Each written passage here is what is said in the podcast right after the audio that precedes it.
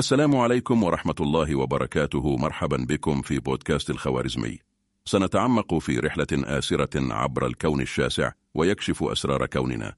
انضم إلينا ونحن نشرع في مغامرة كونية واستكشاف عجائب الفضاء وأحدث الاكتشافات الفلكية والألغاز المثيرة للاهتمام التي لا تزال تحير العلماء ومراقبي النجوم على حد سواء.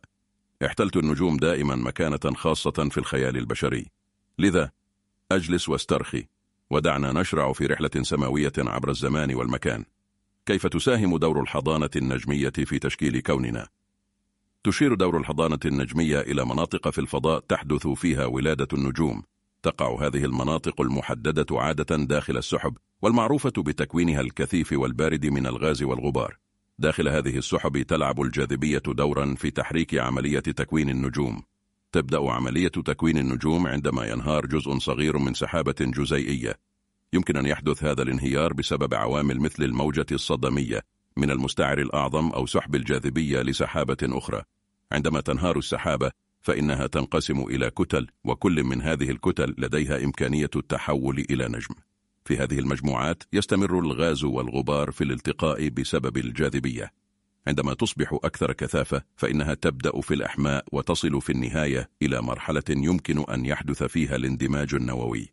في هذا المنعطف يأتي نجم أولي إلى حيز الوجود. يخضع النجم الأولي لزيادة في الكتلة لأنه يجمع المواد من محيطه مما يجعله ينمو بشكل أكبر وأكثر سخونة بمرور الوقت. مع تراكم المزيد من المواد يتشكل قرص دوار مكون من الغاز والغبار يعرف باسم القرص حول النجم الأولي. يخلق هذا القرص الظروف لتشكيل الكواكب والأجرام السماوية الأخرى. بعد ذلك يصل النجم الأولي إلى مرحلة تسمى التسلسل.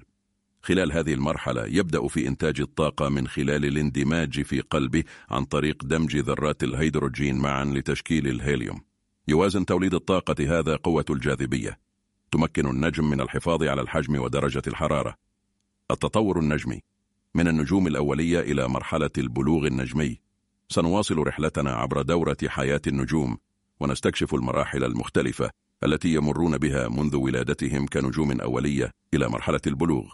في نهاية المطاف بعد تكوين النجم الأولي يدخل مرحلة تعرف باسم مرحلة تي توري. خلال هذه المرحلة يخضع النجم الأولي لرياح نجمية شديدة وتدفقات قوية من الغاز والغبار. تساعد هذه الرياح والتدفقات الخارجة على إزالة الزخم الزاوية الزائد من النجم الأولي مما يسمح له بمواصلة الانكماش والوصول في النهاية إلى حالة مستقرة.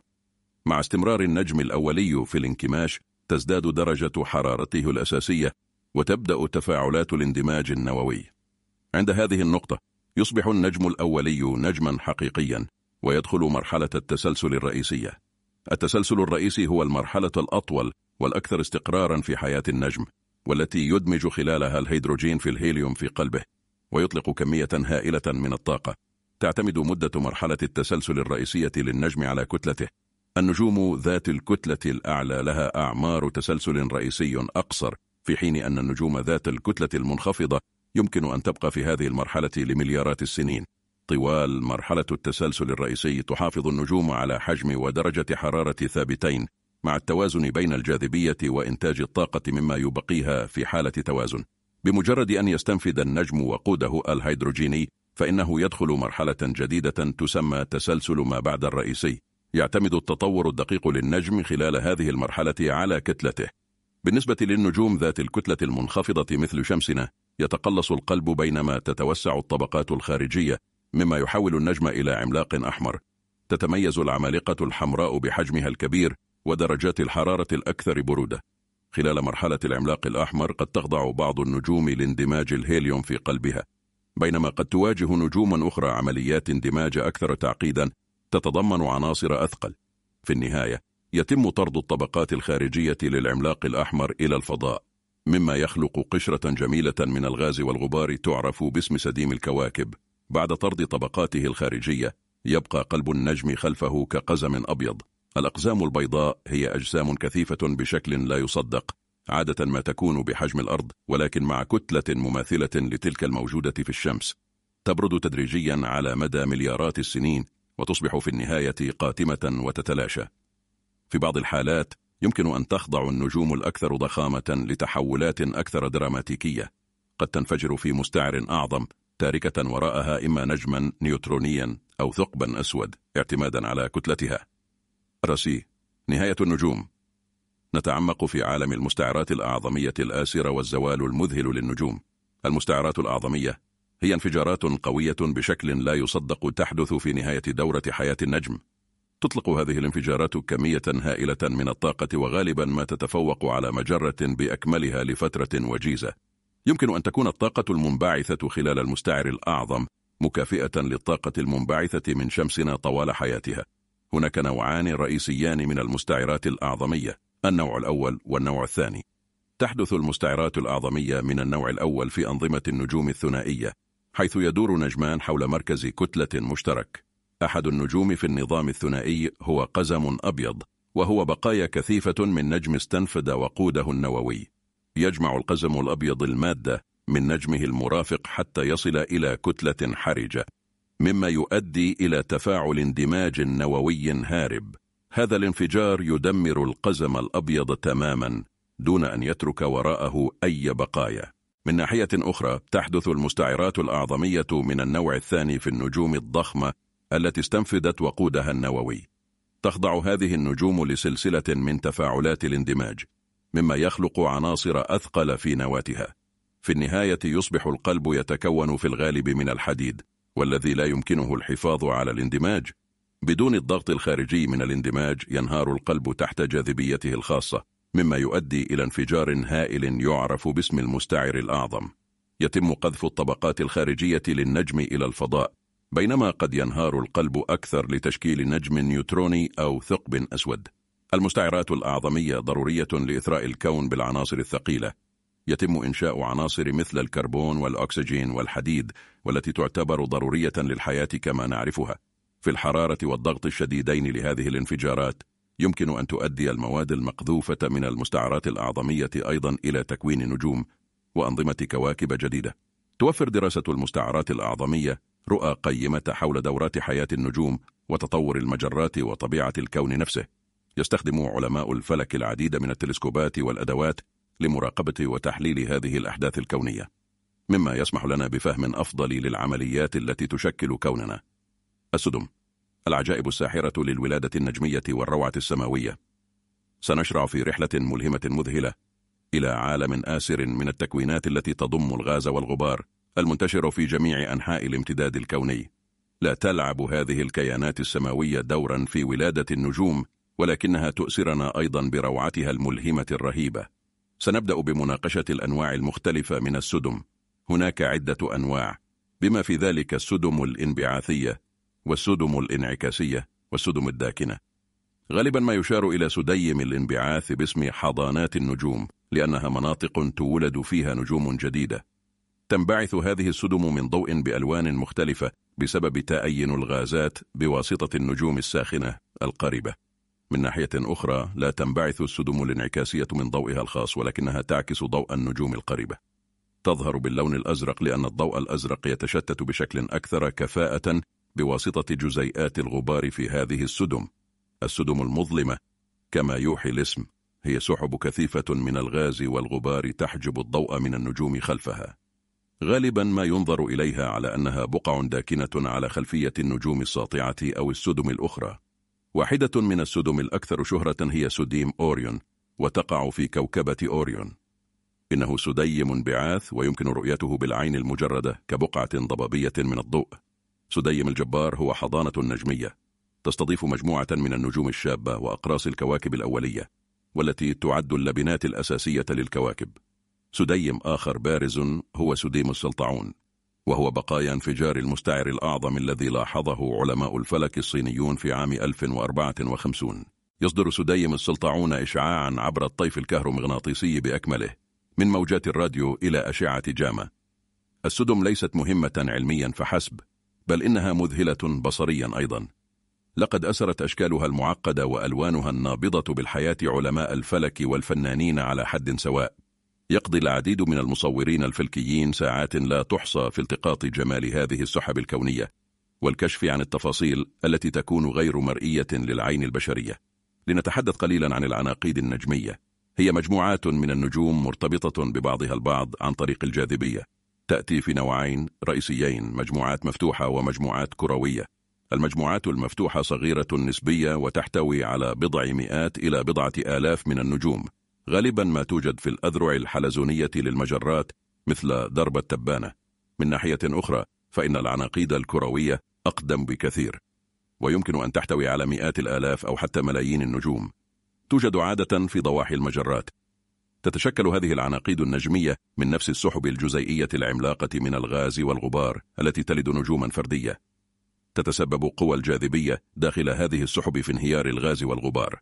مما يشكل مناطق كثيفة حيث يمكن أن تولد النجوم. بمرور الوقت تنجرف هذه النجوم بعيدا لكن جاذبيتها تبقيها مرتبطة ببعضها البعض في مجموعة. العناقيد النجمية ليست مذهلة بصريا فحسب بل توفر أيضا رؤى قيمة حول تكوين النجوم وتطورها. من خلال دراسة خصائص النجوم داخل العنقود يمكن لعلماء الفلك التعرف على أعمارهم وتركيباتهم وحتى دورات حياتهم. تساعدنا هذه المعلومات على فهم العمليات التي تشكل المجرات والكون ككل. بالإضافة إلى النجوم غالبا ما تحتوي العناقيد النجمية على أجرام سماوية أخرى مثل الكواكب والكويكبات وحتى الثقوب السوداء.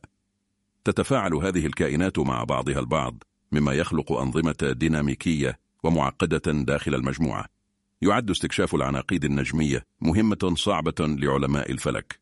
تجعل المسافات الشاسعة والعدد الهائل من النجوم من الصعب دراسة الأجسام الفردية داخل العنقود ومع ذلك فقد سمح لنا التقدم في التلسكوبات والتقنيات المراقبة بالتعمق في هذه المدن الكونية وكشف ألغازها هناك بعض الأسئلة الأكثر إثارة للاهتمام التي لم يتم حلها حول تكوين النجوم ما الذي يؤدي إلى تكوين النجوم؟ أحد الأسئلة الأساسية في الفيزياء الفلكية هو ما الذي يؤدي إلى تكوين النجوم؟ بينما نعلم أن النجوم تتشكل من مناطق كثيفة من الغاز والغبار في السحب بين النجوم. فإن الآلية الدقيقة التي تبدأ في انهيار هذه السحب وتؤدي إلى تكوين النجوم لا تزال غير مفهومة تماما. كيف تكتسب النجوم كتلتها؟ تولد النجوم من انهيار الجاذبية للسحب بين النجوم لكن كيفية اكتسابها لكتلتها لا تزال لغزا.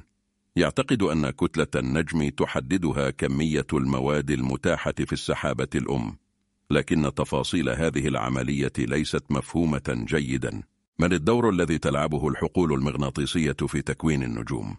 من المعروف أن الحقول المغناطيسية موجودة في السحب بين النجوم لكن دورها الدقيق في عملية تكوين النجوم غير واضح.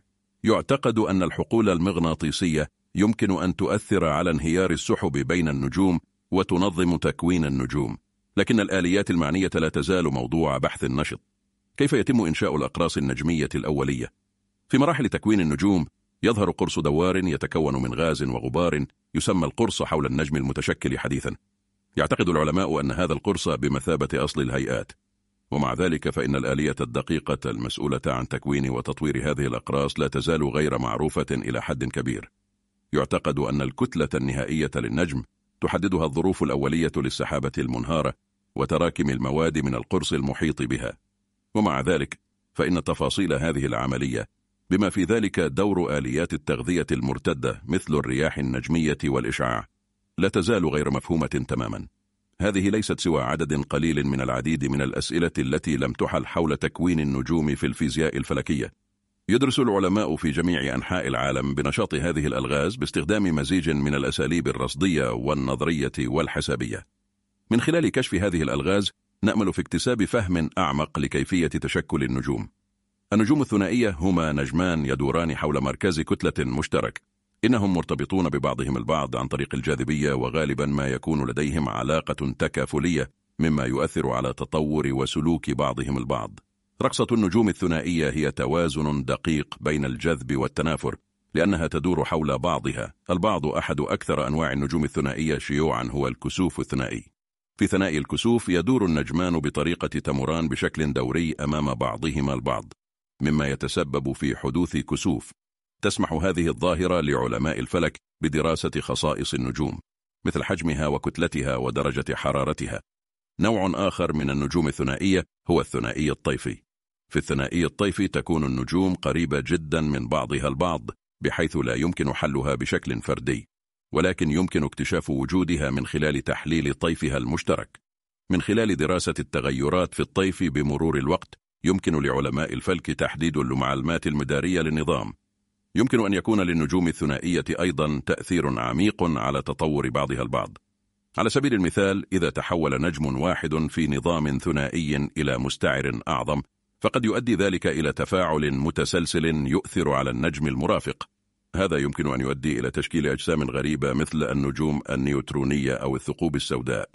دراسة النجوم الثنائية أمر بالغ الأهمية لفهمنا للتطور النجمي وديناميكيات الكون. من خلال مراقبة رقصتهم يمكن لعلماء الفلك اكتساب نظرة ثاقبة حول تكوين النجوم وتطورها. الحياة غير العادية للنجوم المارقة. النجوم المارقة والمعروفة أيضا باسم النجوم الهاربة هي أجسام نجمية تم طردها من أنظمتها النجمية الأصلية. تتجول هذه النجوم عبر المجرة بشكل مستقل غير مقيدة بأي حي نجمي معين. يمكن أن تكون رحلاتهم مليئة بالأحداث وتؤدي إلى بعض الظواهر المثيرة للاهتمام. أحد أبرز جوانب النجوم المارقة هو تشكيلها. عادة ما تولد في مجموعات نجمية كثيفة. حيث يمكن أن تتسبب تفاعلات الجاذبية في اكتساب بعض النجوم طاقة كافية للهروب من مسقط رأسها ثم تشرع هذه النجوم الهاربة في رحلاتها الانفرادية عبر الكون.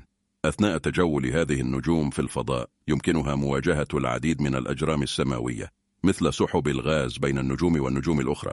يمكن أن يكون لهذه المواجهات تأثيرات دراماتيكية على النجوم المارقة ومحيطهم. على سبيل المثال عندما يمر نجم مارق عبر سحابة غازية يمكن أن يؤدي إلى تكوين نجوم جديدة من خلال عملية تسمى تكوين النجوم الناجمة عن الضغط. ظاهرة أخرى مثيرة للاهتمام مرتبطة بالنجوم المارقة هي خلق صدمات القوس. عندما تتحرك هذه النجوم عبر الوسط بين النجوم بسرعات عالية فإنها تولد موجة صدمة أمامها. تعمل موجة الصدمة هذه على ضغط الغاز والغبار مما يخلق هيكلا مميزا على شكل قوس. يمكن ملاحظة صدمات القوس هذه باستخدام التلسكوبات وتوفر رؤى قيمة حول خصائص النجوم المارقة. علاوة على ذلك يمكن أن يؤدي تأثير الجاذبية للنجوم المارقة إلى تعطيل مدارات الكواكب والكويكبات القريبة مما يؤدي إلى أنظمة فوضوية. يمكن أن يؤدي هذا الاضطراب إلى طرد الكواكب من أنظمتها النجمية الأصلية أو حتى الاستيلاء على الكواكب المارقة من قبل النجوم المارقة نفسها. تعد دراسة النجوم المارقة أمرا بالغ الأهمية لفهم ديناميكيات التطور النجمي والعمليات التي تشكل مجرتنا المربيات النجمية. دور النجوم الضخمة في تطور المجرة. نستكشف العلاقة الرائعة بين النجوم الضخمة وتطور المجرات. تلعب النجوم الضخمة تلك التي لها كتلة أكبر بعدة مرات من شمسنا. دورا حاسما في تشكيل الكون كما نعرفه. هذه القوى النجمية لها تأثير عميق على محيطها. من خلال إشعاعها الشديد ورياحها النجمية وموتها المتفجر كمستعرات عظمى. إحدى الطرق الرئيسية التي تؤثر بها النجوم الضخمة على تطور المجرة هي قدرتها على إنشاء عناصر ثقيلة. داخل هذه النجوم تحدث تفاعلات الاندماج النووي وتدمج العناصر الأخف في العناصر الثقيلة عندما تنفجر النجوم الضخمة في نهاية المطاف كمستعرات عظمى فإنها تطلق هذه العناصر المشكلة حديثا في الفضاء مما يثري الوسط بين النجوم. هذا التخصيب للعناصر الثقيلة أمر حيوي لتشكيل الأجيال اللاحقة من النجوم وأنظمة الكواكب. توفر العناصر الثقيلة اللبنات الأساسية اللازمة لتشكيل الكواكب الصخرية مثل أرضنا وتطور الحياة كما نعرفها. علاوة على ذلك يمكن أن تؤدي الطاقة والإشعاع المنبعث من النجوم الضخمة إلى انهيار السحب الجزيئية القريبة مما يؤدي إلى تكوين نجوم جديدة. هذه النجوم حديثي الولادة بدورها تشكل بنية وديناميكيات المجرات وتؤثر على تطورها بمرور الوقت. النجوم الضخمة لها أيضا تأثير عميق على دورة حياة المجرات يمكن لرياحها النجمية القوية وإشعاعها أن تدفع تدفقات الغاز من المجرات مما ينظم معدل تكوين النجوم ويؤثر على نمو الهياكل المجرية. يمكن لهذه التدفقات الخارجة أيضا نقل العناصر الثقيلة التي تنتجها النجوم الضخمة إلى الوسط بين المجرات مما يؤثر على التركيب الكيميائي للمجرات الأخرى وحتى مجموعات المجرات. تعد دراسة كيفية مساهمة النجوم الضخمة في تطور المجرات مجالا بحثيا يتطور باستمرار. يستخدم العلماء طرقا بما في ذلك الملاحظات والنماذج النظرية والمحاكاة الحاسوبية للتحقيق في العلاقة بين النجوم الضخمة والمجرات والكون. التحليل الطيفي النجمي فك تشفير لغة الضوء. التحليل الطيفي هو دراسة التفاعل بين المادة والإشعاع الكهرومغناطيسي. من خلال تحليل الضوء المنبعث أو الممتص من الأجرام السماوية مثل النجوم يمكن لعلماء الفلك اكتساب رؤى قيمة حول تكوينها ودرجة حرارتها وحركتها. واحدة من الأدوات الرئيسية في التحليل الطيفي النجمي هي المطياف الذي يقسم الضوء إلى الأطوال الموجية المكونة له مما يخلق طيفا. يعمل هذا الطيف كبصمة فريدة لكل نجم ويكشف عن العناصر الموجودة في غلافه الجوي ويوفر أدلة حول خصائصه الفيزيائية. من خلال فحص خطوط الامتصاص في طيف النجم يمكن لعلماء الفلك تحديد تركيبه الكيميائي. يترك كل عنصر توقيعا مميزا في الطيف مما يسمح للعلماء بتحديد وجود عناصر مثل الهيدروجين والهيليوم والكربون وغيرها الكثير. بالإضافة إلى ذلك يمكن التحليل الطيفي علماء الفلك من قياس درجة حرارة النجم. توفر شدة أجزاء مختلفة من الطيف معلومات حول درجة حرارة سطح النجم. تنبعث النجوم الأكثر سخونة من طاقة أكبر عند أطوال موجية أقصر بينما تنبعث النجوم الأكثر برودة من الطاقة عند الأطوال الموجية الأطول. علاوة على ذلك يسمح التحليل الطيفي لعلماء الفلك بدراسة حركة النجم. من خلال تحليل إزاحة دوبلر في طيف النجم الناتجة عن حركته نحونا أو بعيدا عنا يمكن للعلماء تحديد سرعته الشعاعية. تساعد هذه المعلومات في فهم مدار النجم وتفاعله مع الأجرام السماوية الأخرى وحتى وجود الكواكب الخارجية. لقد أحدث التحليل الطيفي النجمي ثورة في فهمنا للكون وقد قدم رؤى قيمة حول دورات حياة النجوم. انضم إلينا في البودكاست القادم حيث نستكشف أسرار الثقوب السوداء وتأثيرها العميق على الكون. حتى ذلك الحين استمر في النظر إلى النجوم وإبقى فضوليا بشأن عجائب الكون.